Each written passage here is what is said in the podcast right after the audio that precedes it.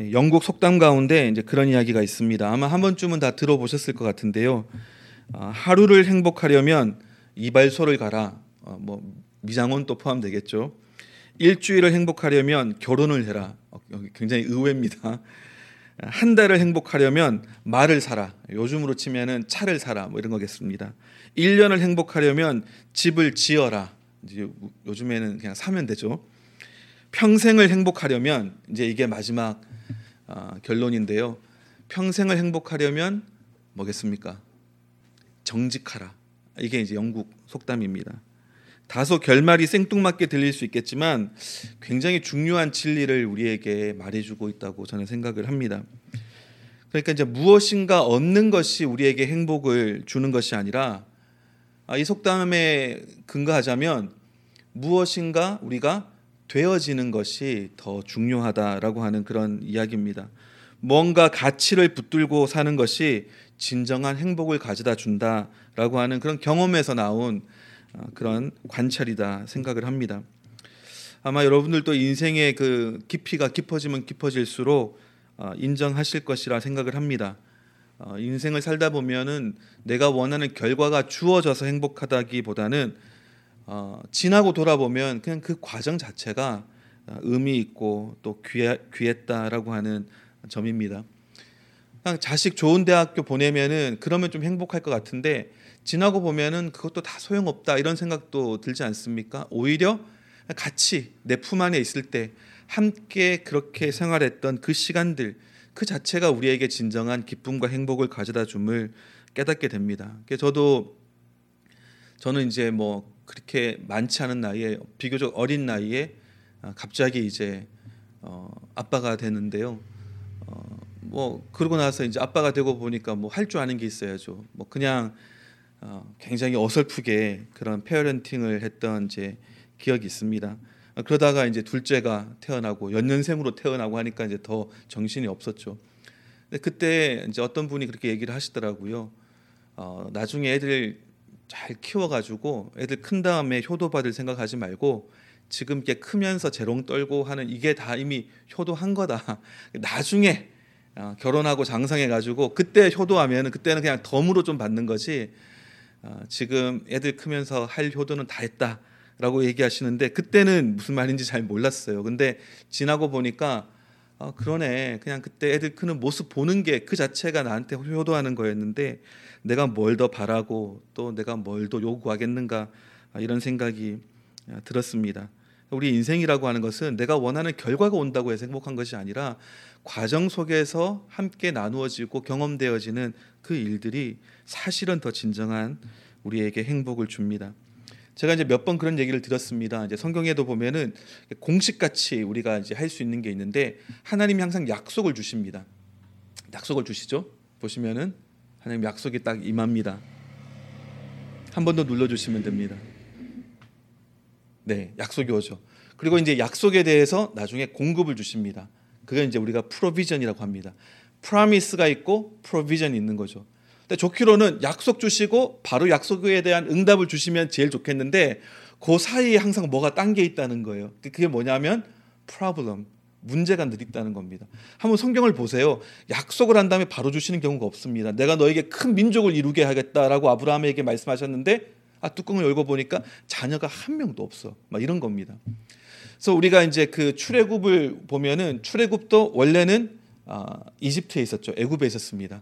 거기에 대해서 이스라엘 백성에게 하나님이 내가 너희에게 약속의 땅을 주겠다. 가나안 땅으로 너희를 인도하여 내겠다라고 가나안을 아, 주시겠다고 합니다. 근데 이집트에서 가나안으로 바로 들어가면 좋은데 항상 그 사이에 뭐가 있다고요? 광야가 있습니다. 프로블럼이 있습니다. 그러니까 이게 하나님이 우리를 애매하게 고생시키시고 힘들게 하시려는 것도 아니, 아니고 최대한 많이 탈락시키고 떨어뜨리려고 하는 의도도 아닙니다. 그럼 왜 하나님은 이런 식으로 일을 하실까? 왜냐하면은 우리가 그 약속과 축복을 받을 수 있는 그런 모습으로 준비가 되지 않은 상황에서 그 축복이 임하고 약속이 임하면 그것이 우리에게 결코 축복이 되지 않고 오히려 저주가 될 수 있기 때문에 그렇습니다. 광야가 중요한 이유는 우리에게 주신 그 약속을 마침내 받아 누릴 수 있는 모습으로 우리를 만들어 가시고 준비시켜 나가시는 과정이라는 거죠. 아마 저는 그랬을 것 같아요. 이스라엘 백성들도 나중에 가나안 땅에 들어가서 뒤돌아볼 때 아, 그때 광야에서 참 좋았지. 그때 정말 하나님의 임재가 늘 우리 가운데 회막 가운데 구름 기둥과 불 기둥으로 눈에 볼 수 있는 모습으로 임하셨고 아침마다 만나를 먹이시고 또 때에 따라 매출할 기로도 주시고 늘 우리를 보호하시고 의복이나 신발이 헤어지지 않도록 특별하게 초자연적으로 우리를 붙드시고 인도하셨지. 아, 그때가 너무 좋았지. 그렇게 생각하는 사람들도 분명히 있었을 거라고 저는 믿습니다. 막상 약속받은 땅에 들어가는 것 그 자체가 우리에게 행복을 준다기보다 그 땅에 들어가서 그것을 누릴 수 있는 그런 준비와 자세가 갖추어지는 것 이것이 사실 우리에게는 더 큰 행복입니다. 그런 면에서 볼 때 우리가 던져야 되는 중요한 질문들은요. 어, 과연 내가 원하는 것이 무엇인가? 혹은 그걸 얻기까지 얼마나 많은 시간이 걸릴 것인가? 얼마나 많은 노력을 기울여야 내가 원하는 것을 얻을 수 있을까? 이런 질문들보다 우리가 던져야 되는 질문은 진정한 행복을 누리기 위해서 지금 내가 가져야 하는 생각과 자세는 무엇인가? 미래의 저 어느 한 시점이 아니라 지금 이 순간에도 내가 행복을 누릴 수 있는 비결은 무엇인가? 내가 가, 가, 져야 되는 관점은 무엇이 되어야 하는가? 이 질문들이 오히려 지혜로운 질문들입니다. 왜냐하면 하나님이 주시는 행복은 먼 훗날 우리에게 주어지는 것이 아니라 매 순간 순간마다 우리가 맛보고 확인하고 경험할 수 있는 우리 삶의 어, 현실이기 때문에 그렇습니다. 그래서 오늘 말씀을 통해서 어, 이러한 좀 관점들을 다시 한번 어, 정리하고 발견하고 더 나아가 누릴 수 있게 되기를 바랍니다. 먼저 먼저 오늘 말씀의 배경이 되는 것을 함께 살펴보면은 신명기 말씀이니까 우리 신명기 할 때마다 말씀드린 것처럼 신명기는 이제 모세의 고별 설교입니다. 40년 40년간 광야에서 이제 방황하다가 드디어 약속의 땅에 들어가게 되었는데 그 전에 모세가 마지막으로 이스라엘 백성들에게 한 이야기 혹은 설교입니다. 얼마나 결정적인 순간입니까? 그러니까 이스라엘 백성들로서는 정말 너무나 중요한 순간인데 모세로서는 또 다른 의미가 있습니다. 왜냐하면 모세는 이제 인생을 마감해야 될 때가 되었기 때문입니다. 희비가 교체하는 거죠. 이스라엘 백성들 생각하면은 정말 거역하고 불순종했던 그런 사람들 아니겠습니까? 하나님마저도 질리셔 가지고 내가 다 쓸어버리고 모세 내가 너를 통해 가지고 새로운 족속을 내가 일으키겠다 큰 민족을 이루겠다라고까지 하셨던 그 목이 굳었던 어, 그런 사람들이었습니다. 근데 그런 사람들을 이집트에서부터 다 데리고 나와 가지고 40년 동안 그 광야에서 동고동락을 다 했는데 정작 본인 모세는 약속의 땅에 못 들어간다라고 하나님께서 말씀하셨거든요. 어떻게 보면 이제 그 인생의 사명이었을 텐데 이스라엘 백성들을 이끌어내서 약속의 땅에 들어가는 것이 모세를 부르시고 주신 하나님의 사명이었을 텐데 아 그걸 이제 완수를 다 못하는 거죠. 눈앞에서 가나안 땅을 보면서 못 들어가는 겁니다. 그것을 위해서 지금까지 참고 버티고 인내 인내해 온 것 아니겠습니까? 근데 하나님은 모세에게 말씀하시는 거죠. 너는 여기까지다라고 말씀하시는 겁니다. 근데 여러분 한번 생각해 보세요. 만약에 약속의 땅에 들어가는 것 자체가 모세의 행복의 이유와 목적이었다면 아마 모세는 가장 불행한 사람으로 죽음을 맞이했을 것입니다. 하지만 성경을 보면 모세는 그 사실을 받아들입니다.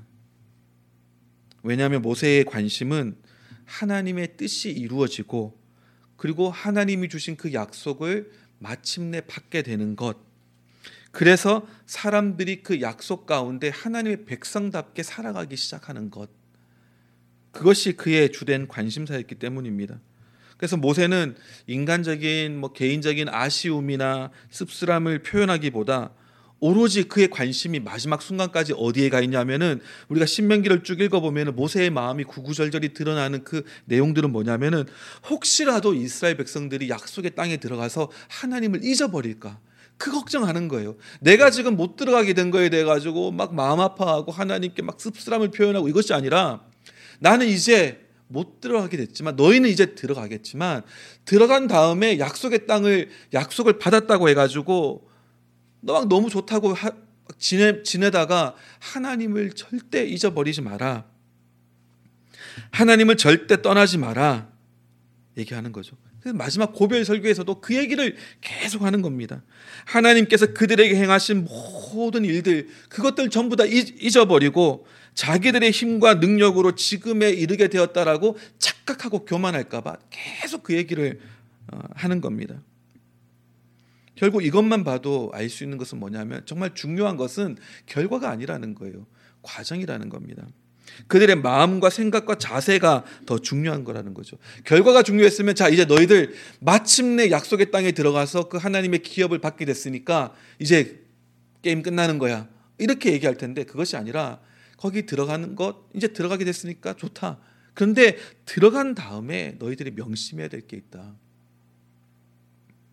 하나님을 결코 잊어버리지 마라. 왜요? 약속이 이루어졌다고 그 자체로 행복해지는 것이 아니기 때문입니다. 그걸로 끝이 나는 게 아니에요. 오히려 그것은 새로운 시작에 불과할 뿐입니다. 중요한 것은 우리가 무엇을 얻느냐 하는 것이 중요한 것이 아니라 우리가 그 과정 속에서 무엇이 되어 가느냐 하는 것이 더 중요합니다. 그래서 8절에도 보시면 신명기 11장 8절에 그러므로 너희는 내가 오늘 너희에게 명하는 모든 명령을 지키라 그리하면 너희가 강성할 것이요 너희가 건너갈 건너가 차지할 땅에 들어가서 그것을 차지할 것이며 그러므로 너희는 내가 오늘 너희에게 명하는 모든 명령을 지켜라 얘기를 하는 거죠. 누구의 명령이요? 모세의 명령? 아니요. 하나님께서 모세를 통해서 주신 하나님의 말씀, 하나님의 명령입니다. 그러니까 들어가서 얻는 것 자체가 중요한 것이 아니라 하나님이 주신 모든 말씀을 너희가 항상 기억하고 지켜야 된다. 그러면서 8절에 계속되죠. 그리하면 너희가 강성할 것이요 너희가 건너가 차지할 땅에 들어가서 그것을 차지할 것이며 우리가 말씀대로 순종하고 신뢰하고 하나님께서 이끄시는 모든 길로 걸어가면은 하나님께서 우리에게 승리를 주시고 형통함을 주시고 강성함을 주신다는 거죠. 즉 약속하신 땅을 제대로 받아 누릴 수 있게 될 것이라는 겁니다. 근데 솔직히 많은 사람들이 여기까지도 못 갈 때가 참 많이 있습니다. 하나님이 주신 약속은 있는데 그 약속을 제대로 받아 누리지 못하고 그 삶이 끝나는 경우들도 많이 있습니다. 말씀드렸잖아요. 이집트에서 나오는 것은 신약 성경에 보면 구원의 빗대입니다. 죄의 노예였던 이스라엘 백 우리를 마치 바로의 노예였던 이스라엘 백성을 건져내듯이 홍해를 건너서 즉 세례를 통해 가지고 옛날 모습은 다 죽었고 이제 드디어 자유롭게 되었다. 이것이 이제 우리가 흔히 얘기하면 구원 아니겠습니까? 근데 그 구원의 목적은 죄에서 나오는 것이 목적이 아니라 하나님의 약속의 땅으로 들어가는 것이 목적이었습니다. 근데 간신히 구원받고 하나님의 약속은 받아 누리지도 못한 채 이 땅에서의 삶을 마감하는 마치 40년간 광야만 뱅뱅 돌다가 거기서 다 죽어버렸던 그런 모습인 경우가 참 많이 있습니다.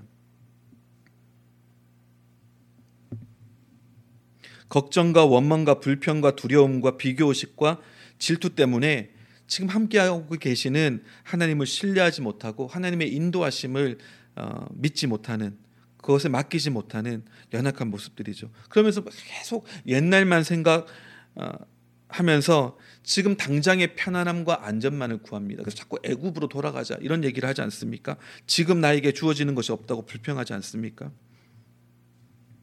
그래서 그들은요 다 광야에서 죽어버렸습니다. 하지만 이제 새로운 세대는 약속의 땅에 이제 들어가게 되었습니다. 그래서 우리는 늘 그런 마음이 있어야 돼. 감사가 있어야 됩니다. 그러니까 저는 믿는 사람들의 가장 대표적인 특징, 겉으로 드러나는 가장 차이나는 구분되는 특징이 있다면 저는 그 감사라고 생각합니다. 하나님을 믿지 않는 사람들은 감사가 없으면 왜? 그러니까 내가 잘했으니까 된 거고, 내가 잘 안 했으니까 안 되는 거고, 혹은 뭐 어, 행운이나 어, 이런 우연에 또 기대기도 하고 그럽니다. 감사할 것이 없는 거죠. 뭐 럭키했기 때문에 된 거고, 혹은 내가 열심히 했기 때문에 된 거고, 감사할 게 뭐가 있겠습니까? 근데 하나님을 믿는 사람은요. 작은 것부터 큰 것까지 좋은 것부터 나쁜 것까지 모든 것들 가운데서 감사의 제목을 우리가 발견해낼 수가 있습니다. 우리는 새로운 세대는요 그 앞서간 세대에 감사해야 합니다. 그들이 있었기 때문에 또 우리가 있게 되는 거죠. 근데 우리는 보통 여기까지를 생각을 합니다. 그러니까 우리가 하나님을 믿고 신뢰하고 의지하고 순종하고 해서 드디어 하나님이 하신 약속을 받아 누리는 것, 뭐 축복을 받는 것, 기도 응답을 받는 것. 여기까지 여기까지 못 이루는 사람도 많지만 여기까지 또 이르는 것이 최종적인 궁극적인 목적지다라고 생각하는 사람들도 많이 있습니다. 그렇지 않아요. 오늘 우리가 읽었던 본문 말씀이나 이 하나님의 일하심들을 보면은 약속 그 자체 받는 것, 응답받고 축복받는 것 그 자체가 중요한 것이 아니라는 겁니다. 오히려 그런 것들을 온전히 받아 누릴 수 있는 모습으로 우리가 변화되어져 가고 준비되어져 가고 다듬어져 가는 것 이것이 훨씬 더 중요하다는 거죠. 그렇기 때문에 우리 신앙에서 우리 삶에서 정말 중요한 것은 하나님을 신뢰하는 법을 배우는 거예요. 하나님을 신뢰하는 법을 배우는 것. 하나님의 말씀을 늘 순종하고 하나님 앞에서 겸손히 행하면서 하나님을 의지하고 신뢰하는 것 그 자체가 중요하다는 거죠. 하나님께서 주시는 축복과 강성하게 하는 것과 약속을 받아 누리게 하시는 것은 그냥 그것에 따라오는 결과물일 뿐입니다. 그렇기 때문에 약속의 땅에 들어가는 것 그 자체가 중요하다기보다 그곳에 들어가서도 계속해서 하나님의 말씀과 길을 지키면서 하나님을 의지하는 것이 중요하다는 거죠. 그래서 신명기 11장 10절 11절 보시면은 이렇게 되겠죠. 내가 들어가 차지하려는 땅은 네가 나온 애굽 땅과 같지 아니하니 거기에서는 너희가 파종한 후에 발로 물대기를 채소밭에 됨과 같이 하였거니와 너희가 건너가서 차지할 땅은 산과 골짜기가 있어서 하늘에서 내리는 비를 흡수하는 땅이요. 그러니까 들어가서 얻을 약속의 땅에 대해서 이제 이야기를 하는데 뭐라고 얘기하냐면은 애굽 땅과 다르다는 거예요. 너희가 나왔던 애굽 땅과 같지 않다 얘기합니다. 이제 그러면은 논리적으로 뭐가 나와야 됩니까? 애굽 땅은 이랬지만 약속의 땅은 이래서 훨씬 더 좋아. 이렇게 이제 하는 것이 논리적인 방법인데 얘기를 가만 들어보면은 꼭 그런 것 같진 않아요. 애굽 땅에는 물이 많았대요. 파종한 후에 발로 물대기를 채소밭에 됨과 같이 하였거니와. 그러니까 이제 그 이게 무슨 말이냐면은 그 나일강이 젖줄이라고 하지 않습니까? 그래서 오히려 홍수가 나가지고 나일강이 범람하면 더 좋았대요. 왜냐하면 그 비옥한 흙이나 이런 것들이 다시 이렇게 넘쳐가지고 그것이 또 비료가 돼가지고 농작물이 더 잘 자라고 그렇게 했다고 합니다. 발로 물을 댔다고 하는 것은 이렇게 뭐 발로 밟아가지고 돌리는 그런 바퀴 같은 펌프를 사용했다라고 하는 뭐 의견도 있고요. 아니면 발로 이렇게 계속 밟으면 차퍽차퍽해가지고 발이 그 수로를 넘어섬으로 어, 밭에 물을 대었다. 뭐 이렇게 이제 해석하기도 합니다. 하지만 그만큼 물이 넘쳐났다는 거예요. 그냥 발로 이렇게 밟고 이렇게 하면은 점점 점점 물이 이렇게 수로가 열리기도 하고 닫히기도 하고 물길이 생기기도 하고 또 물이 또 공급되기도 하고 이렇게 했다는 겁니다. 근데 가나안 땅은 그렇지 않다는 거예요. 다른 말로 얘기해서 가나안 땅은 아, 그런 나일강과 같은 아주 어마어마한 그런 물의 원천이 없다는 겁니다. 그럼 어떤가? 하늘에서 내리는 비로 농사해야 되는 땅이 가나안 땅이라는 거예요. 그러니까 막 늘 흘러가는 뭐 큰 강이 있어서 거기서 물을 갖다가 대가지고 농사하는 것이 아니라 하늘에서 내리는 비로만 농사할 수 있는 곳. 그게 약속의 땅 가나안 땅입니다. 근데 뭐 그렇게 하죠. 뭐 그럼 비가 오면 좀 받아뒀다가 필요할 때 쓰고 하면 되죠라고 생각할 수 있는데 말씀 보니까 아 근데 그 땅은 물을 또 가두어 둘 수 없는 땅이래요. 비가 내리면은 그냥 다 흡수해 버리는 땅이래요. 아 이게 애굽 땅하고 비교해 가지고 좋은 게 뭐가 있습니까? 훨씬 더 안 좋은 땅이죠. 그러면서 이야기하기를 그 필요할 때마다 아, 비가 와줘야 되는데 농사와 관련해서 꼭 비, 필요한 비가 이른 비와 늦은 비라는 겁니다. 이스라엘은 연중에 이제 두 번의 우기가 있다고 합니다. 아, 요래라고 불리고 하는 이 시기는 보통 우리 이제 우리 태양력으로 하자면 10월에서 한 12월 사이 아, 이때가 아, 요래라고 불리는 이른 비의 시기고 늦은 비는 캐셈이라고 불리는 때인데 이때는 언제냐면은 3월에서 5월 그 사이에 이제 내리는 아, 비가 내리는 때 이때가 이제 우기입니다. 그래서 10월에서 12월 사이에 내리는 비를 이른 비라고 합니다. 그러니까 우리로 치면은 아 3월에서 5월 봄에 내리는 비가 이른 비처럼 느껴질 텐데 그렇지 않아요. 이제 이스라엘에서는 10월 달에 내리는 이 비로 파종을 합니다. 이제 심는 거죠. 그리고 이제 3월에서 5월에 내리는 그 늦은 비, 늦은 비를 맞으면서 농작물이 막 자라기 때문에 이때를 늦은 비라고 합니다. 보리, 밀, 옥수수, 포도, 감남 이런 것들이 주 주산물이었기 때문에 이른 비가 없으면 파종 자체를 할 수가 없었고요. 늦은 비가 없으면 농작물들이 풍실한 결실을 맺지 못했다고 합니다. 그렇기 때문에 농, 농부들은 이 이른 비와 늦은 비를 기다리면서 농사를 지었다고 합니다. 신명기 11장 13절 14절에 내가 오늘 너희에게 명하는 내 명령을 너희가 만일 청종하고 너희의 하나님 여호와를 사랑하여 마음을 다하고 뜻을 다하여 섬기면 여호와께서 너희의 땅에 이른 비 늦은 비를 적당한 때에 내리시리니 너희가 곡식과 포도주와 기름을 얻을 것이요. 뭐 아무 생각 없이 그냥 읽으면은 아 비를 잘 내려 주시겠다는 뜻인가 보다 이렇게 할 수 있지만 좀 현실적인 마음으로 읽으면 어떻습니까? 아, 때에 맞게 하나님께서 비를 내려주지 않으시면은 농사 자체가 불가능한 땅이라는 거예요. 즉 그 자체로 가지고 있는 풍부한 자원이나 이상적인 조건에 의지할 수 없다는 거예요. 기댈 수 없다는 겁니다. 때에 맞게 비를 내려주시는 하나님께 의지해야 함을 의미합니다.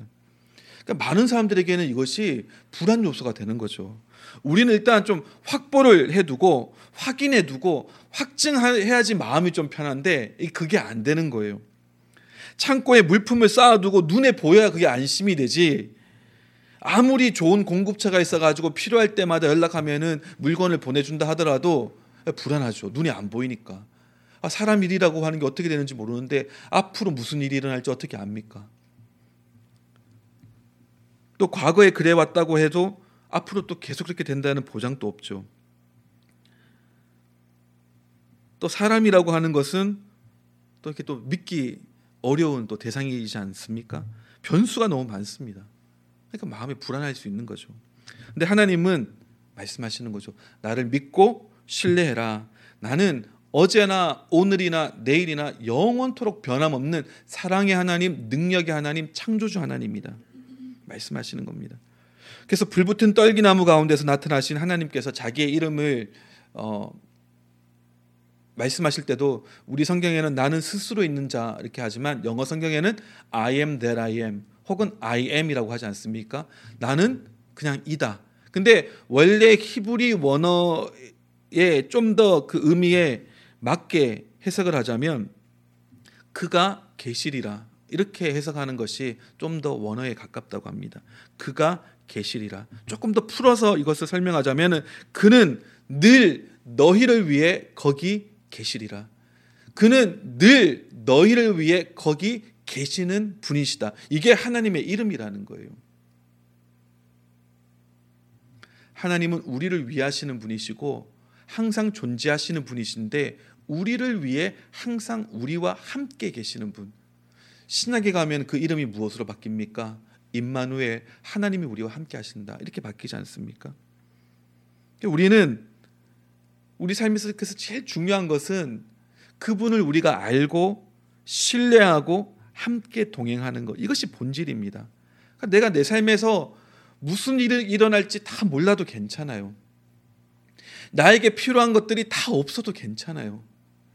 나를 아시고 위하시고 모든 것을 하실 수 있는 분이 나와 함께 하심을 믿고 신뢰한다면 그럼 괜찮다는 거죠. 근데 이 하나님의 하나님을 신뢰하고 하나님의 말씀을 순종하, 순종하는 삶에 있어서 가장 힘들면서도 어려운 것은 또 그러면서 또 가장 중요한 것은 무엇에 대한 신뢰냐면 때에 대한 신뢰입니다. 이게 이제 우리 믿는 사람들의 삶 아니겠습니까? 모든 것을 다 알고 가는 길이 아닙니다.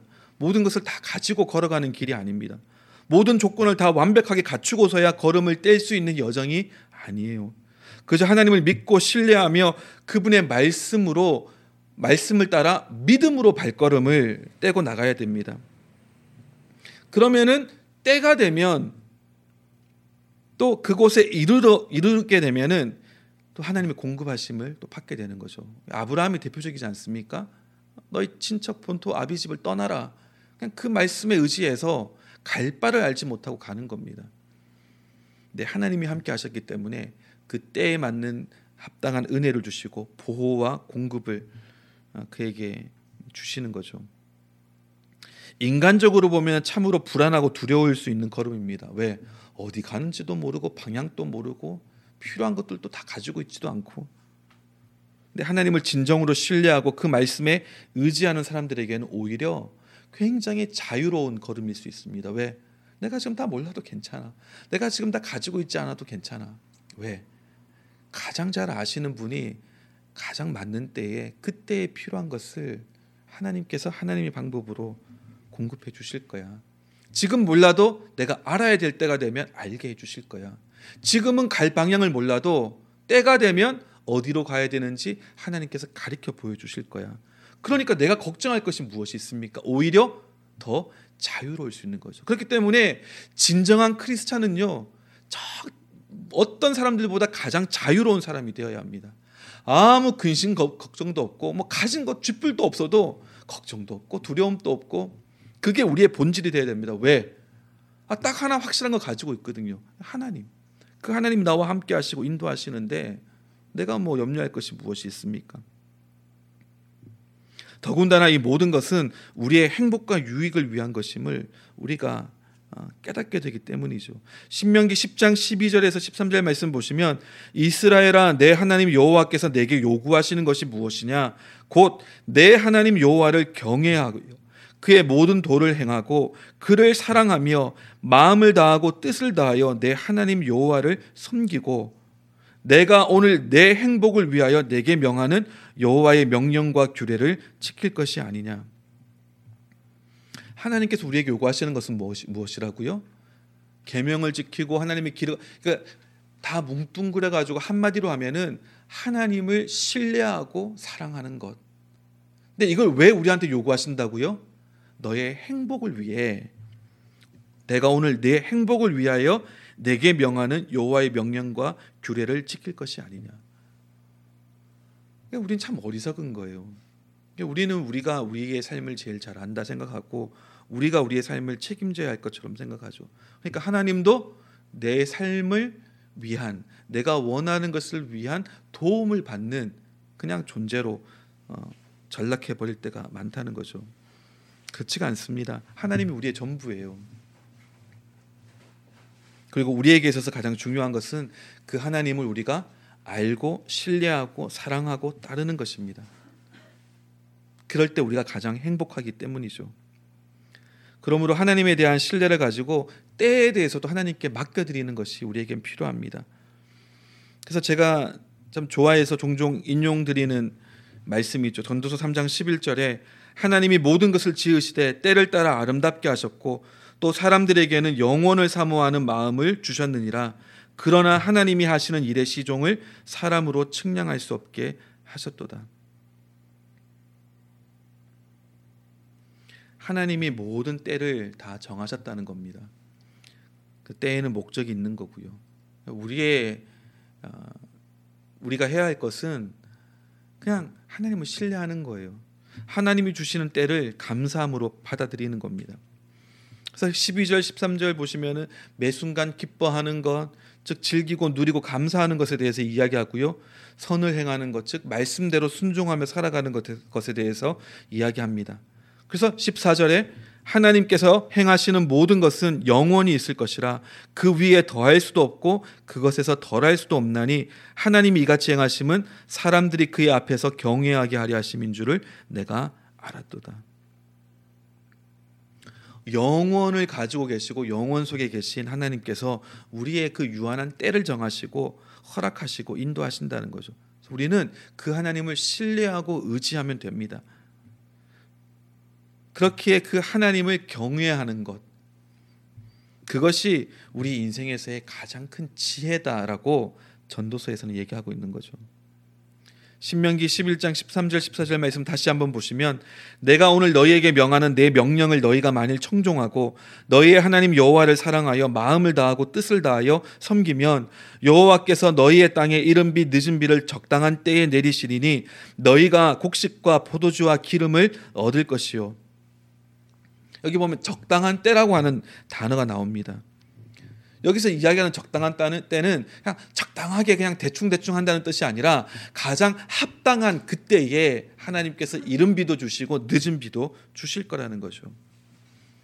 우리의 때가 있습니다. 나의 때가 있고 적당한 때가 있습니다. 즉 하나님의 때가 있습니다.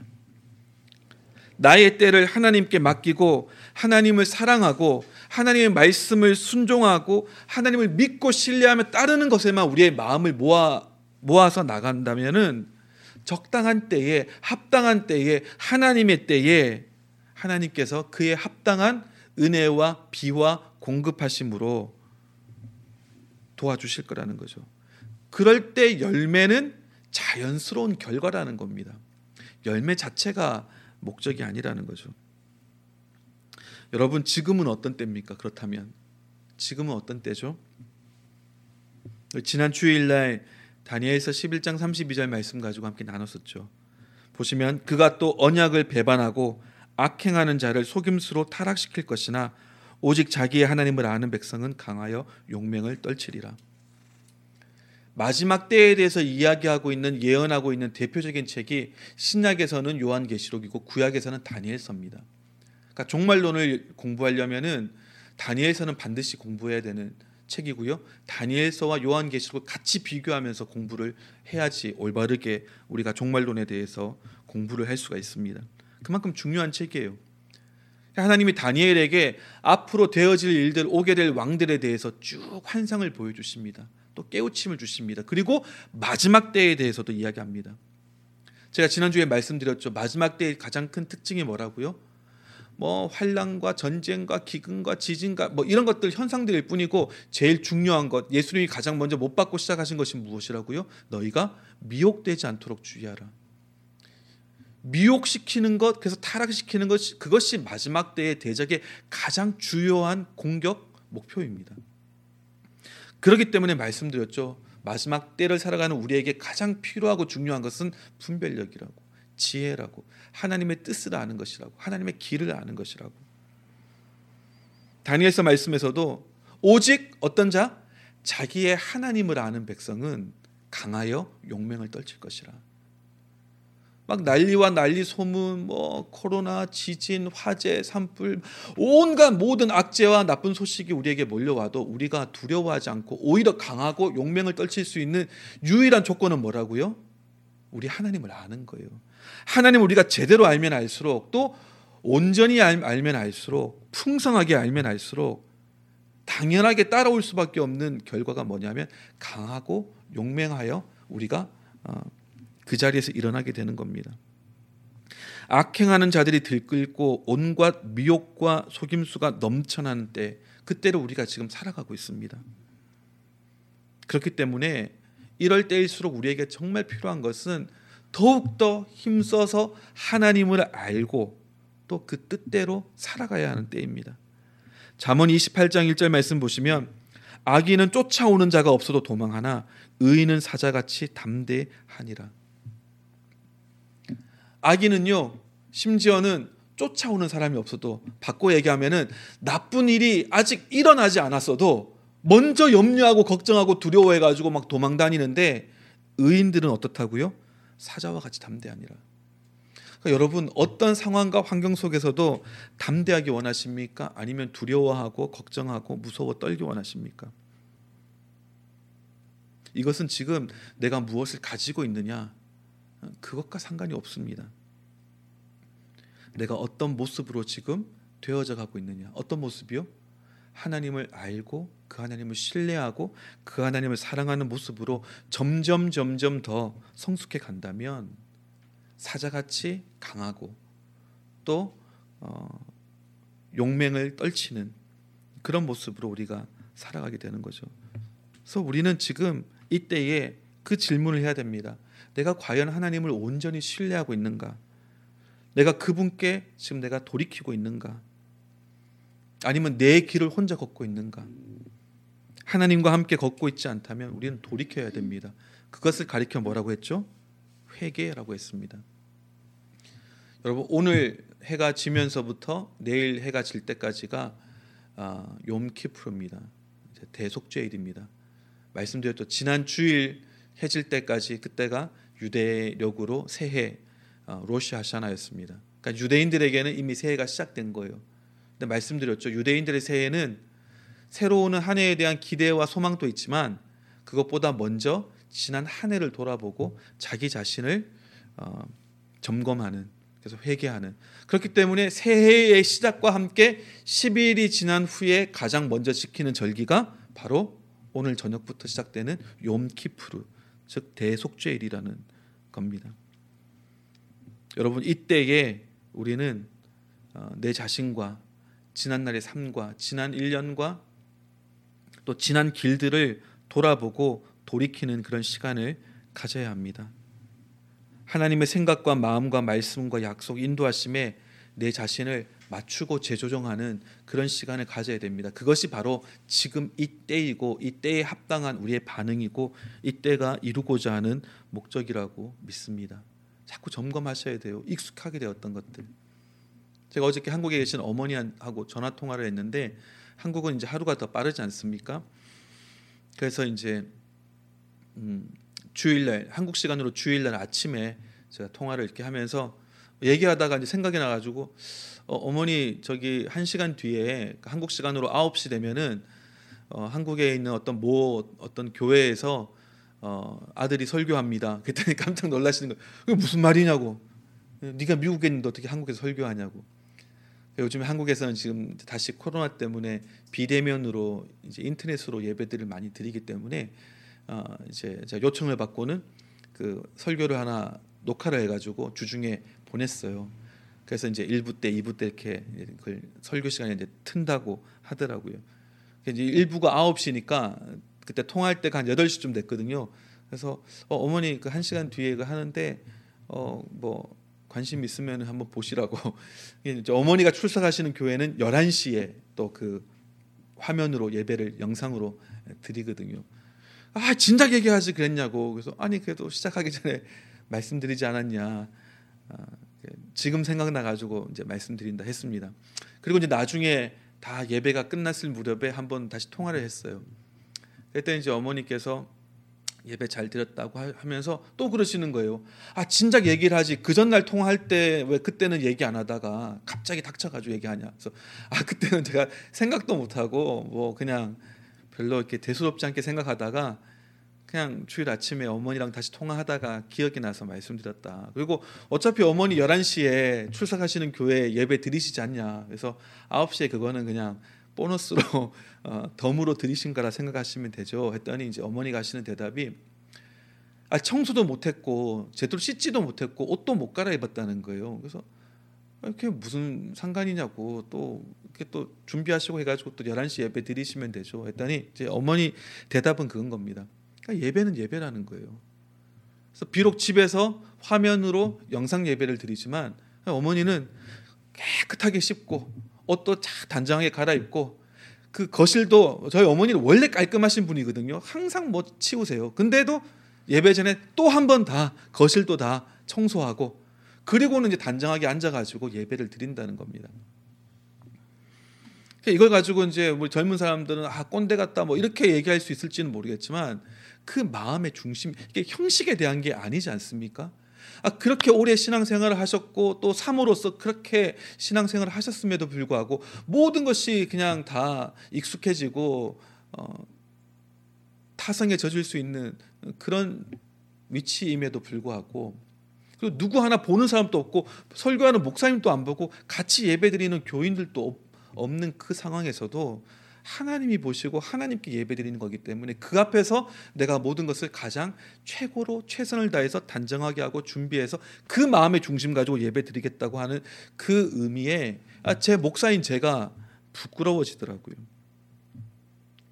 늘 우리 자신의 중심과 우리의 마음과 신앙을 살펴야 됩니다. 혹시라도 원래의 길에서 어긋나 있는 부분이 있지는 않은지 그것을 우리가 살펴야 합니다. 하나님의 마음을 이해하고 사랑하고 그 말씀을 순종하는 것이 우리의 목적이 되어야 합니다. 그러면요 나머지는 다 따라오는 것입니다. 하나님을 신뢰함으로 항상 담대하고 하나님 주시는 모든 순간들을 우리가 항상 감사함으로 누리는 어, 저와 여러분 되시기를 주님의 이름으로 축원합니다.